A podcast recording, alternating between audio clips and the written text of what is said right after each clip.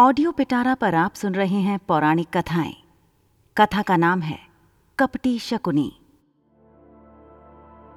शकुनी गांधार राज सुबल का पुत्र था। गांधारी इसी की बहन थी। वह गांधारी के स्वभाव से विपरीत स्वभाव वाला था।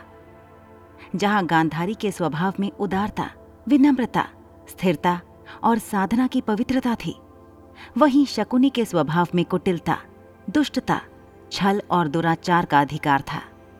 वह जीवन के उदात्त मूल्यों की तरफ़ कभी भी आकृष्ट नहीं हुआ। उसके सामने तो अपना या इससे आगे अपने संबंधियों का स्वार्थ रहता था। तभी तो वह अपने और अपने भांजों के स्वार्थ के कारण पांडवों की महान विपत्तियों का कारण बना। दुर्योधन को वह बहुत चाहता था। उसकी ओर से इसी ने युधिष्ठिर के साथ जुआ खेला था।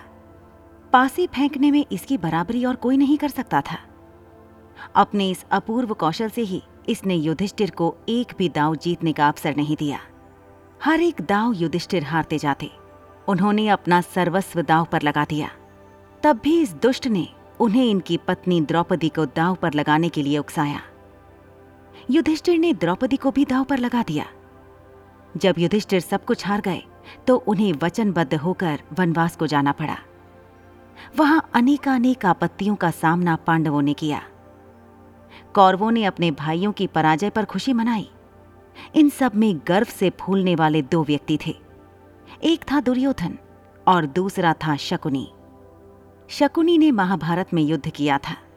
वह बड़ा अच्छा अश्वारोही था और गांधार के श्रेष्ठ अश्वों का एक रिसाला उसके पास था। सहदेव के साथ उसका युद्ध हुआ, जिसमें सहदेव ने उसे मार गिराया। उसके भाई और पुत्र आदि भी सभी मारे गए। शकुनी सदा दुर्योधन की हाँ में हाँ मिलाना जानता था। कभी भी नेक सलाह उसने दुर्योधन को नहीं दी। कहा जाता है कि वह हस्तिनापुर में किसी राजनीतिक उद्देश्य के कारण ही रहता था। उसी कारण संभवतया गांधार राज सुबल ने अपनी पुत्री गांधारी का विवाह अंधे धृतराष्ट्र के साथ किया था। कुछ लोग तर्क रखते हैं कि आखिर तो शकुनी कौरवों का मामा था। फिर यदि उसने उनके भले के लिए कोई बुरा काम किया तो वह एक संबंधी के लिए स्वाभाविक ही है। कौन ऐसा होगा, जो अपने संबंधी के भले के लिए प्रयत्न नहीं करेगा?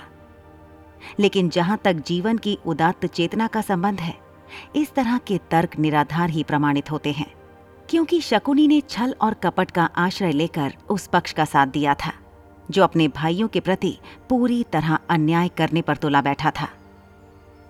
जिन पुत्रों को स्वयं माता गांधारी ने आशीर्वाद नहीं दिया था, उनको शकुनी ने अन्याय की ओर अधिकाधिक प्रेरित किया। शकुनी का ऐसा करना यही व्यक्त करता है कि उसके हृदय में न्याय और सत्य की प्रेरणा नहीं थी। वह तो एक कुटिल व्यक्ति था, जो अपने स्वार्थ के कारण जीवन की उदात्त गरिमा को ठुकराकर कितने भी नीचे गिर सकता था। महाभारत के पात्रों में जहाँ एक तरफ़ जीवन की श्रेष्ठता और उदात्त गरिमा बोलती है, उसके विपरीत शकुनी जैसे व्यक्तियों में शुद्रत्व का भी रूप हमें मिल जाता है। कौरव पांडवों के ग्रह कलह का बहुत कुछ उत्तरदायित्व उसी पर है। यदि वह कुछ और ऊँचा उठकर सोच पाता तो पांडव भी तो उसके भांजे थे। उनके प्रति वह इस प्रकार विद्वेष नहीं रखता। उसी के कारण साध्वी द्रौपदी का भरी सभा में अपमान हुआ। बाद में भी जब महाभारत का हाहाकार चारों ओर फैल चुका था, उसने अपनी कुटिलता नहीं छोड़ी थी। दुर्योधन ने द्रोणाचार्य से युधिष्ठिर को पकड़कर ले जाने की प्रार्थना की थी। वह चाहता था कि शकुनी मामा फिर युधिष्ठिर के साथ जुआ खेलकर उन्हें हरा दें और इस प्रकार उनको वनवास के लिए भेज दें, जिससे यह सारा युद्ध ही समाप्त हो जाए। उस समय भी शकुनी इसके लिए तैयार हो गया था।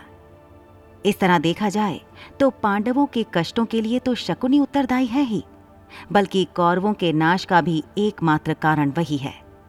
यदि जुए के समय वह छल नहीं दिखाता तो पता नहीं कौरव कुल का इस प्रकार भीषण अंत होता या नहीं।